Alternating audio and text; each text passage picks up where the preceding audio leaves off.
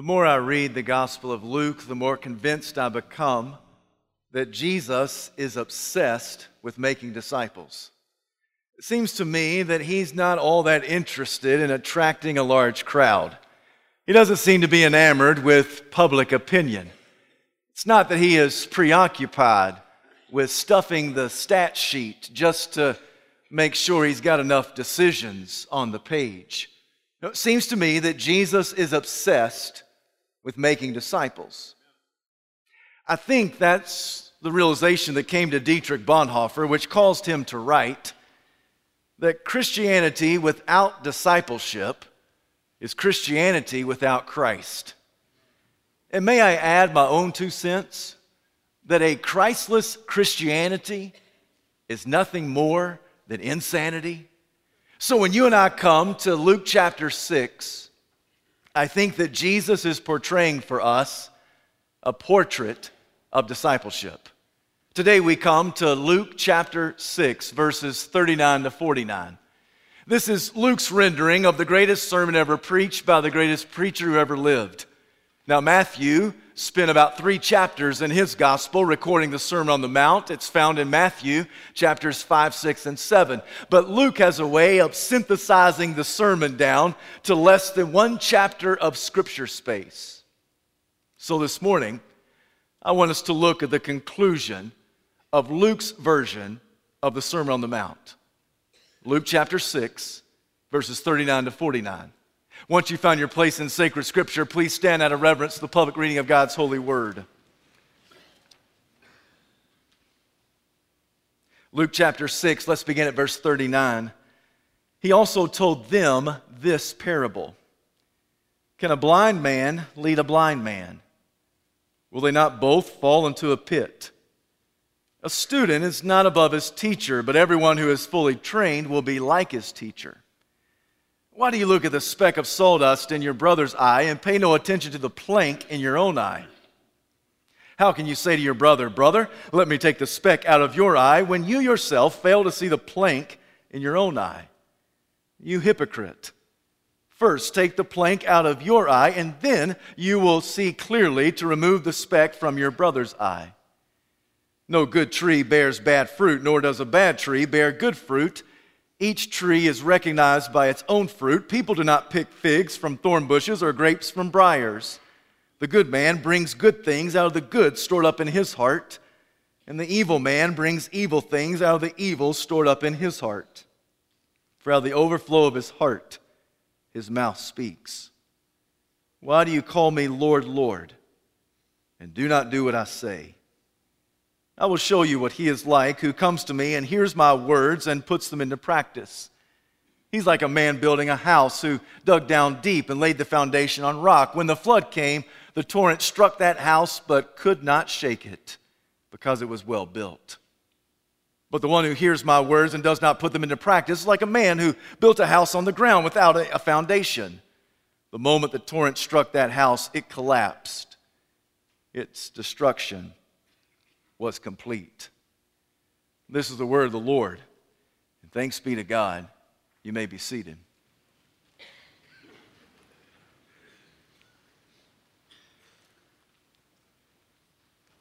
Our passage begins with the statement that he, being Jesus, also told them this parable.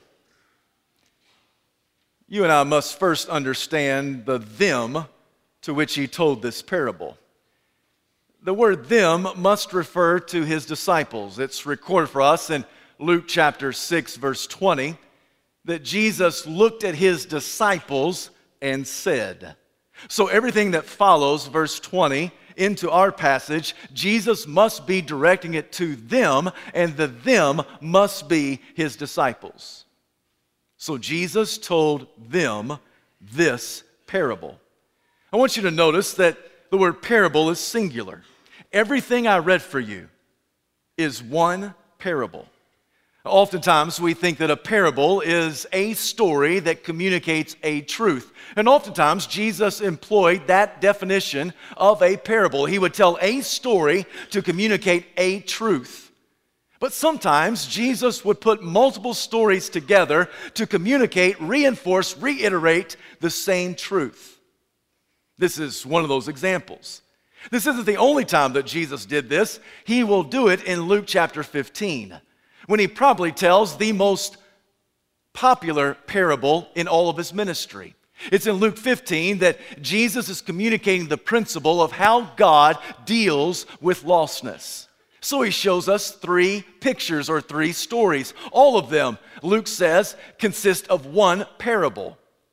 It's the story of the lost sheep, it's the story of the lost coin, it's the story of the lost sons. All of those stories are one parable. It's the parable of how God deals with lostness. In our passage of Luke chapter 6, Jesus tells one parable. It is one truth. The truth is, this is what a disciple looks like. Jesus is obsessed with making disciples. So when he comes to the end of his Sermon on the Mount, he says, Let me tell you a parable. This parable communicates a portrait of discipleship. The word parable is a compound Greek word para and balo. Para means alongside, balo means to throw. So Jesus oftentimes would communicate a truth in story form, throw it alongside real life. So he would tell a heavenly principle and communicate it with earthly terms. He would throw a truth alongside real life, communicate a parable, and that's exactly what he does in this story. Let me tell you up front that Jesus gives five portraits, he gives five stories. All these stories, all these portraits, it communicates a single parable. It's a parable about discipleship. You and I could liken it to uh, Jesus stringing together pearls on a string to make a beautiful necklace. You can look at each pearl independent of the others. I think you can gain some benefit from doing that. But if you want to see the splendor of the entire necklace, you got to see all the pearls in their totality. So that's what Jesus does as he concludes this sermon. He gives us a pearl necklace. He, he gives us five stories. He strings together five principles, five images of what it is to be a disciple of the Lord Jesus Christ. So let me ask you what does a disciple look like? This is a question I've been asking myself for several months. What does a disciple look like? I've come to this conclusion that identity is revealed by activity.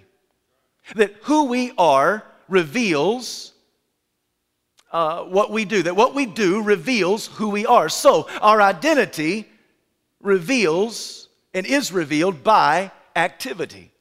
This is true in the church, it's true outside the church. If I were to describe for you the activity of certain individuals, you would readily identify them. For example, if I were to begin to describe a person who has given his life to help sick people get well, uh, not long after that description, you would say, You must be talking about a doctor. Exactly right. Or uh, if I began to describe a person who's given her life to the education of the next generation, you would say that person must be a teacher. You're exactly right, because identity is revealed by activity. If I began to describe someone who's made it his profession of lying, you would say, well, easily, you're talking about a politician. You're exactly right. because identity is revealed by activity. And so I ask the question what does a disciple look like? And if we are identified as a disciple of the Lord Jesus Christ, it must be revealed by our activity. And this is why Jesus wraps up the sermon with this singular parable five stories, one truth.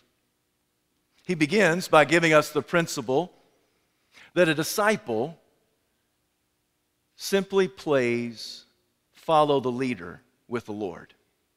Have you ever played that game? Follow the leader?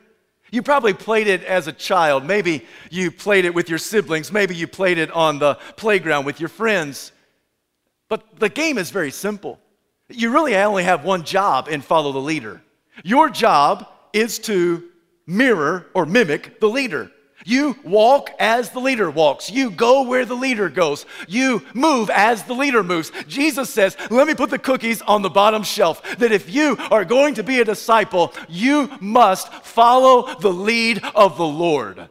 Fundamentally, that's what it means to be a disciple. You are following the lead of the Lord. He asks two questions in this first picture. Two questions. The first question demands a negative response, the second question demands a positive response. The first question comes uh, Can a blind man lead a blind man? The answer is no. Let me ask it this way Have you ever played follow the leader with a blind kid? No. That's hazardous. It's detrimental to your health. He then asks a second question Will they both not fall into a pit? The answer, yes. I mean, if you're following the lead of a blind kid, eventually he's gonna fall and you're gonna fall, right? What is Jesus saying? Jesus is saying, you better be careful who you follow. You better be careful who you follow because every person on earth is blinded by sinfulness. All of us are spiritually blind because of our iniquity. All of us are spiritually blind as bats. So Jesus says that fundamentally, discipleship is following the lead of the Lord because there's only one escort to eternity. There's only one God into glory. It's the person, the Lord Jesus Christ. And if you and I are going to be disciples of Jesus, we must follow him. It's not that all roads lead to heaven, it's not that all gods get us into the glory. It is that only one person can pave the way for us to follow we must follow Jesus. As he walks, we walk. Where he goes, we go. What he says, we say. What he tells us to do, we do. We simply are following the leader, Jesus. So Jesus says, Teenager, be careful who you follow. College student, be careful who you follow. Adults, be careful who you follow. You just might be following a blind God unless you're following the lead of the Lord. Because fundamentally, a disciple follows the lead of Jesus. That's the first picture, that's the first pearl that he strings together. And then Jesus uh, comes right on the heels of that, and he says, secondly, the second principle of a disciple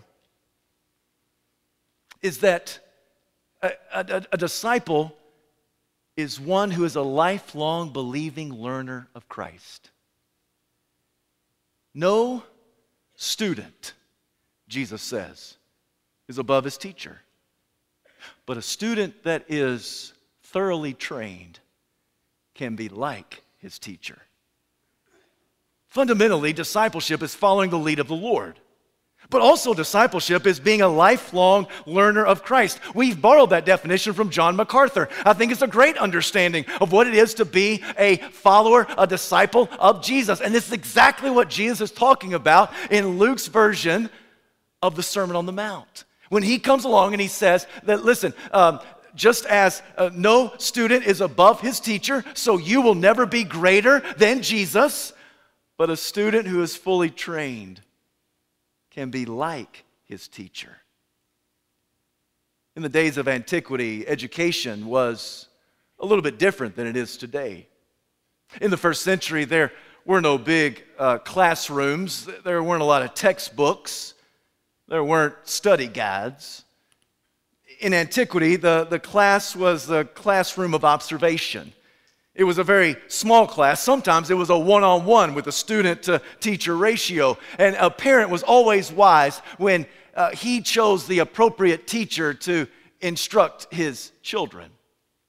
Because after all, oftentimes the person was learning a trade. And even if that person became a master at the trade, that student never graduated or elevated higher than the teacher. You've heard the statement, uh, like father, like son. When you hear that, you realize that what they're saying is that the child uh, mimics or mirrors the, the Father in mannerisms, in vocabulary, in gesture. You, you see the Son, and it's a spitting image of the Father. And Jesus uses the same type of imagery when he speaks about a student and a teacher, that when you see the student, it's a spitting image of the teacher because he picks up by observation what the teacher does. He listens to the teacher and follows the example of the teacher, and before long, he begins to do the same tricks and trade that the master does. And Jesus says, This is what it means to be a disciple. You know, we've ask ourselves the question the question of what, where, and who. You know, all, all throughout this year, as we go through the Gospel of Luke, we're, we're asking ourselves that, those questions along our journey. What are you learning? Where are you taking the gospel? Who are you trying to reach? The, the very first question is a, is a great gospel question. It's a discipleship question. What are you learning? What is the master teaching you as the student? What are you learning from the Lord? And all of us never graduate. We never get to the point where we learned enough, where we've got it, where, where we are no longer in the classroom of observation with the Lord Jesus Christ. We are always being taught. Why? Because discipleship is a lifelong believing learner of Christ. So, what are you learning? Jesus says the student that is fully trained will look like the teacher begin to talk like the teacher, walk like the teacher, act like the teacher. I got to be honest, there are some people that I absolutely love to hear them pray. I love to hear them pray. You know why? Because they pray like Jesus. And when I listen to them pray, I get the hunch they're not talking to a stranger. I get the impression that they're talking to somebody that they know personally. And I just love when certain people allow me in to hear them pray. They're not praying as if they're trying to impress me or talk to me because they're not talking to me. They're talking to their friend, the Lord Jesus Christ. They're talking to the master teacher. And when they get done praying, I mean, they've grabbed onto the heavens and pulled down the very grace of God. And I walk away and I think, wow, that person prays like Jesus. You know, there are some people that I love to engage in conversation because when I walk away from that conversation, I think to myself, you know what? I just talked to a Jesus gal. I just talked to a Jesus guy.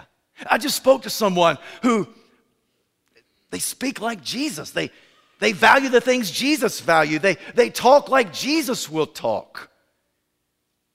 I, I like to be around those kind of individuals because they are being trained they're a disciple of the Lord. And as they're being trained, they're looking more and more like Jesus. Oh, my friends, I pray that the day comes when people confuse us with Jesus. They see us walking down the street and they go, Oh, there goes Jesus. Oh, no, it's not Jesus, it's just the pastor of the church. Oh, there goes Jesus. Oh, that, that's not Jesus. That's just Sally or Jill. That, that's just uh, Marvin or Alex. I mean, when people walk down the street, may they confuse us with the very presence of the Lord. After all, that's what the title Christian was given to the first century followers, right? It was a, it was a term actually of derision, it was a term of, of putting them down. They're just little Christ walking around. And oh, what a badge of honor! Yes, that's what I desire. I want to be a little Christ. I want to look like Jesus and walk like Him and talk like Him and act like Him. I want to be mistaken for the Lord Jesus Christ. and Jesus says that fundamentally, discipleship is following the lead of the Lord. And also, discipleship is being a lifelong believing learner of Christ. But then Jesus quickly puts together a third pearl, a third story, a third principle. And he says that a disciple is one who undergoes honest self evaluation. Why do you look at the speck in your brother's eye and pay no attention to the plank that's in your own. You say to your brother, Let me help you get the speck out of your eye, when all the while you've got a two by four stuck in your eye socket. You understand the discrepancy that he's describing, right? I mean, Jesus is being humorous. I mean, he, he's actually being quite funny. I mean, can you visualize what he's saying? He's saying that, that flaws, that imperfections in people, um, that, that you have the ability to see them. And, and some of them can be so minute, it's like a, it's like a flake, it's a, it's a speck of sawdust. The word speck literally means a flake, it, it's very uh, a small piece of particle, it's, it's very minute. And he says that, that you have the capacity, you have the ability to uh, see the speck in somebody else's eye, but you cannot even see the plank. The word plank means the beam of a building.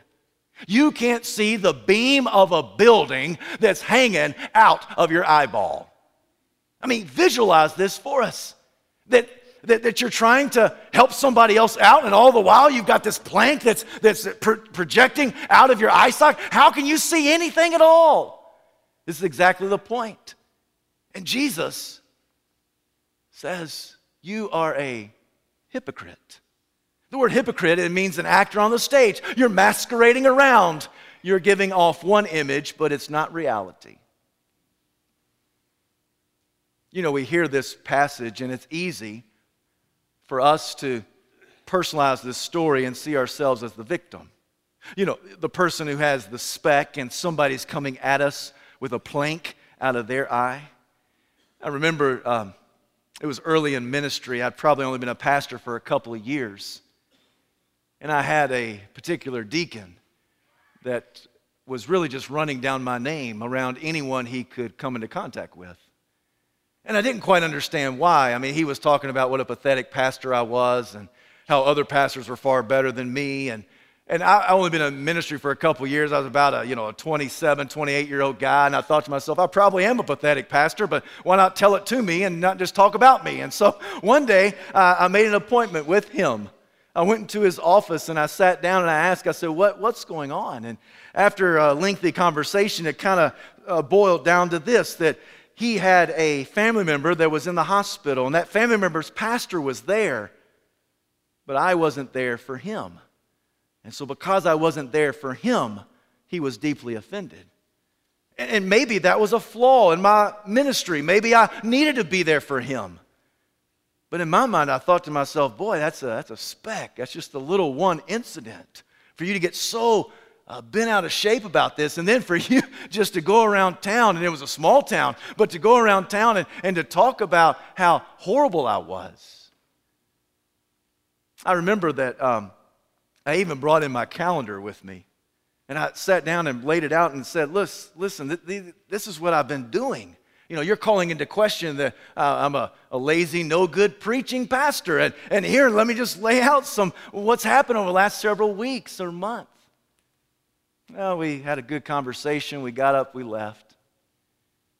It wasn't a year or two later that it came out that this same guy was embezzling thousands of dollars from the place where he was working. Now, if, if it hadn't been for a, a sophisticated plea bargain, this guy would probably still be in jail. And I walked away and I thought to myself, boy, isn't that the whole speck and plank thing personified? I mean, he's showing me that I didn't go to the hospital on a certain day at a certain time, and he's embezzling thousands of dollars from his employer, and he should be in jail right now. And boy, I almost became self righteous. Let me tell you the full story. It was years later, long after I left that place of ministry, that one day I was sitting in my office and my phone rang, and this guy was on the other end.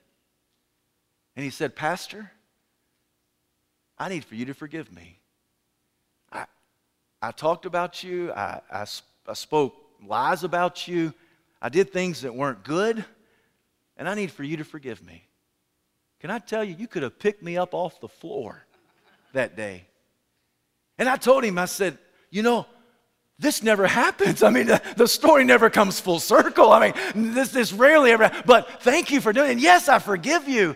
And it was a great conclusion of the story. And so when you when you hear this passage, it's easy for you, it's easy for me to victimize ourselves and see ourselves as people with specks in our eyes and, and plank people are coming at us hard. But I could also tell you other stories where the shoe was on the other foot and I was the bozo. I was the moron that had the plank in my eye going after a speck individual. That's a very humbling realization. Sometimes, yes, you can be the one with the speck, but sometimes you're the one with the plank. You know what I've realized in my life uh, by my own personal experience as well as by observation? That oftentimes the most critical people are plank people. Oftentimes, that when I begin to have a critical demeanor, when I begin to have a critical uh, disposition, when other individuals just have a critical demeanor and disposition, that kind of tips me off. It puts a check in my spirit that, you know what, this is probably a plank period of my life or theirs. Because when we have planks, when we have glaring disobedience in our life, it is so easy to see the flaws and the imperfections in other individuals. When we do that, you know what Jesus calls us? A hypocrite, an actor on a stage, masquerading as if you got it all together, when the reality, you're running around with a two by four hanging out of your eye socket.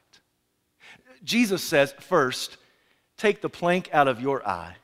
Then you can see clearly to take the speck out of somebody else's eye.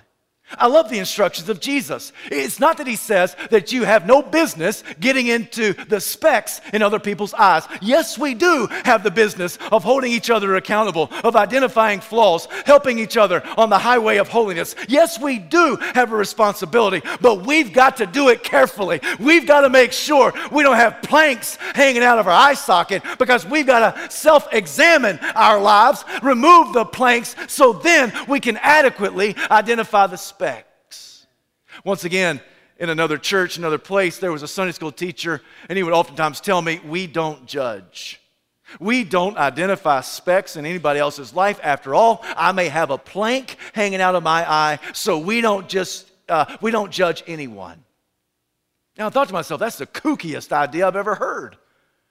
Why, why would you? Do? That's not what Jesus is telling you. He's not saying just stick your head in the sand with the plank in your eye and, and just don't say anything about anybody to anything. No, we've got to hold each other accountable. We, we, we've got to help each other along the path, along the journey of discipleship. But Jesus says, just be careful how you do it. Do it with all tenderness, do it with all compassion, do it with self examination. Because when a critical spirit rises up inside of you, it just may reveal a plank period in your life. And Jesus says, if you're going to be my disciple, you've got to examine yourself, remove the plank of disobedience, which is so glaring to God, may even be glaring to others, but you can't see it readily at first. You remove that plank, and then you're in a position to have clearer vision for you to go and literally help a brother or sister do some speck surgery. So Jesus says, Be careful how you do this, but you must undergo self examination. I want you to notice that Jesus is not implying spouse evaluation. That's easy to do sometimes, isn't it, brother and sister?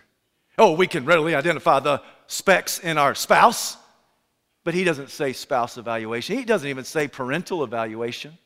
It's easy, isn't it, sometimes to identify the imperfections in our parents, whether uh, it was when we were a child or now that we're older, we have aging parents. It's easy to identify those things, but Jesus does not say for us to have parental evaluation.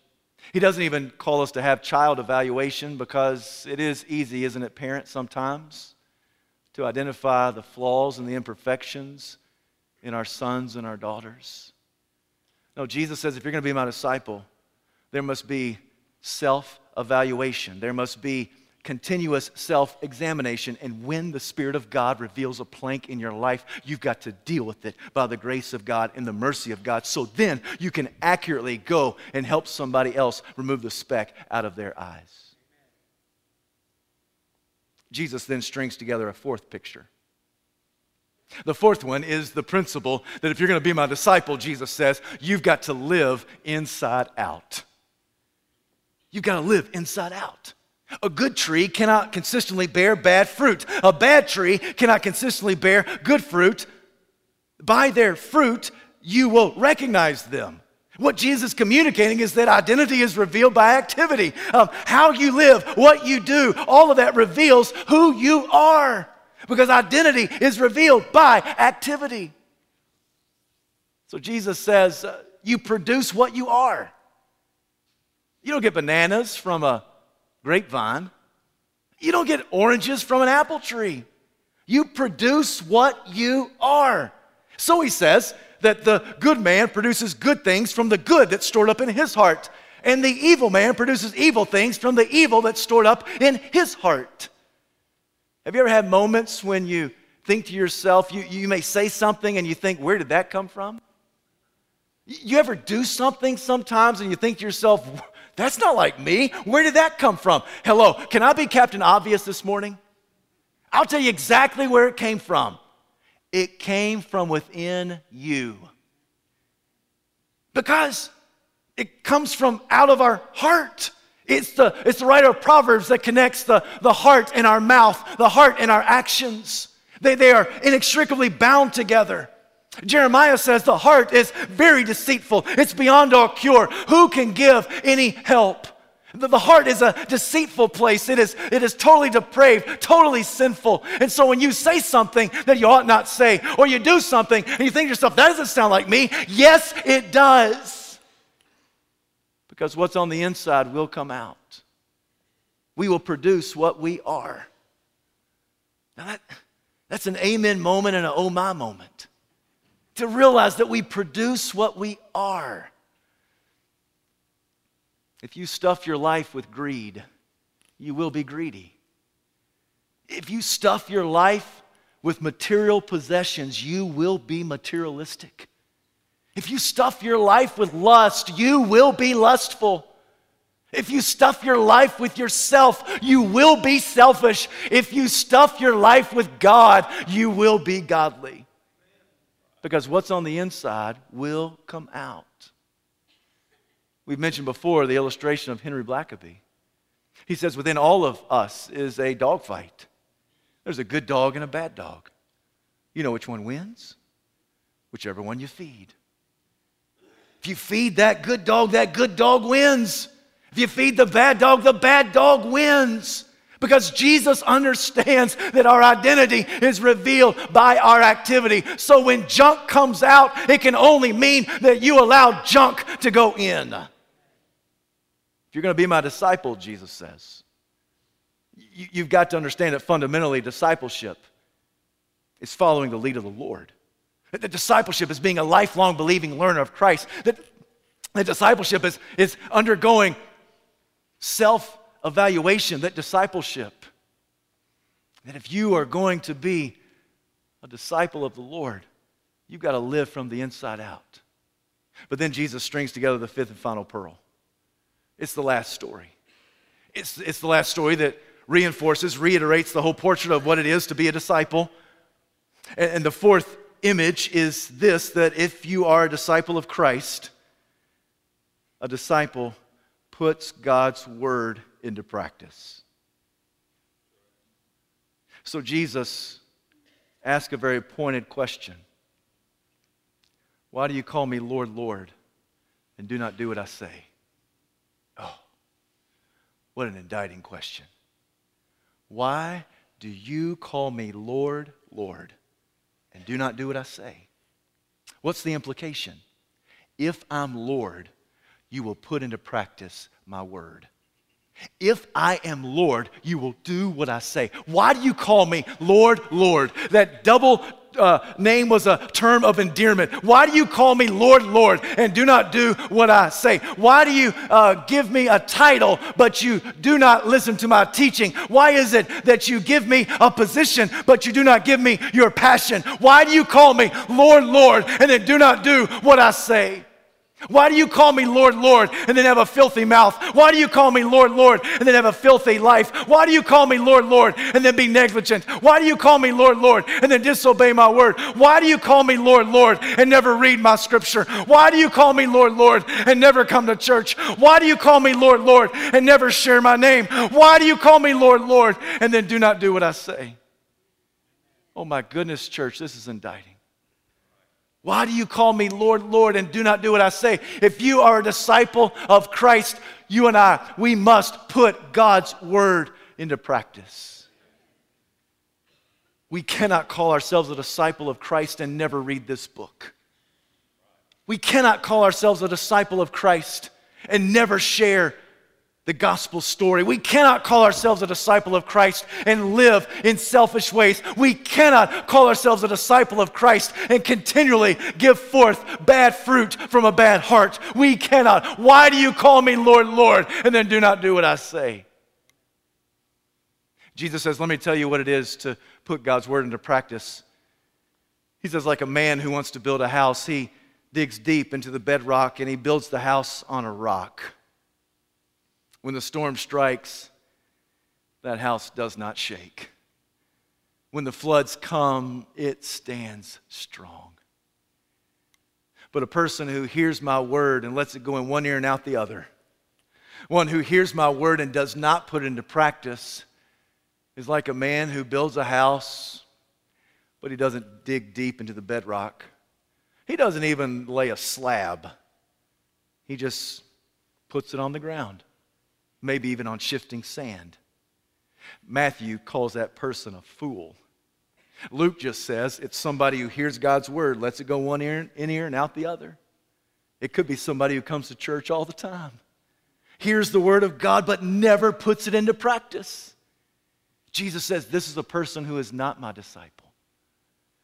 I find it interesting that the same storm strikes both houses, and it's only when the storm strikes that the building material or lack thereof is revealed. I remember uh, in the house we used to live in in Pleasant Grove, we had a sunroom, uh, and some, sometimes the sunroom roof would leak. And tongue in cheek, I, I told the guy who came to fix it, I said, Listen, I don't know if I really have a roof problem. It only leaks when it rains. when the sun's shining, it doesn't leak. On a beautiful day, it doesn't leak. And only when the storm strikes does the, is the building material or lack thereof revealed. In the same way, in Jesus' story, the same principle is true. We can say, you know what? When no storm strikes, all of our lives look pretty much the same. But when the storm of adversity, when the storm of brokenness, when the storm of financial woes, when the storm of marital difficulties, when the storm of parental problems, when the storm of relational meltdowns, when the storms of life strike, that's when the building material is revealed. And the Lord says, only the person who puts my word into practice, only the person who builds life upon the rock, only that person, only my disciple will last in this world and for all of eternity. Otherwise, that person, that life will come to a complete catastrophe. Because Jesus says, I'm obsessed with making disciples. I want you to survive not just in this world, Jesus says, but for all of eternity. Jesus is obsessed with manufacturing you into a disciple. That's what he wants more than anything else. He wants you to be a disciple of the Lord. What does that mean? It means you're going to play a game with Jesus called Follow the Leader. And what you see him do, you're going to do. You follow the lead of the Lord. What does it mean to be a disciple? It means that you're a lifelong believing learner of Christ. What does it mean to be a disciple? It means that you willingly go under honest self examination. What does it mean to be a disciple of Christ? It means that you are one who lives life from the inside out. And fundamentally, what does it mean to be a disciple? It means that you hear God's word and you put it into practice. You know, Dietrich Bonhoeffer's exactly right. Christianity without discipleship it's like Christianity without Christ. And may I add my own two cents? That Christless Christianity is nothing more than insanity. Because your identity reveals your activity. What you do reveals who you are. Do you call yourself a disciple of the Lord? It must be evident to all, especially to the Lord Jesus Christ. On this day, has the Spirit revealed something to you that's inconsistent, maybe a flaw in your life? Today, will you come to the tender Messiah? Today, will you come to the Savior and ask for forgiveness? Maybe today you have never accepted Jesus Christ as Savior and Lord. Today, I want you to know you can meet Him face to face. He knows your name. He wants to develop a relationship with you. Maybe on this day, you're a follower of the Lord, but you've got a plank hanging out of your eye. I want you to know that this altar is an operating room, and Jesus can come and help you remove the plank so then you can turn around and help your brother and sister along the highway of holiness. Maybe you're here today and you have somebody that you need to ask their forgiveness. Maybe you've said something, maybe you've done something, maybe you've hurt them, maybe they've hurt you, maybe you've nursed a grudge, maybe you've had a critical spirit, maybe that person you call husband or wife, maybe that person you call son or daughter, maybe that person you call Sunday school teacher, maybe that person you just call friend, maybe that person you have not called in years.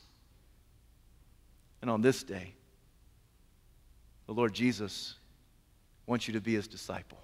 Maybe today you're here and you need to join this church. However, the Lord leads you, I want you to respond in obedience, and I want you and me to be disciples of our Lord. Heavenly Father, we bow before you. We give you this invitation. Move in our midst and help us to obey. In Jesus' name we pray. Amen.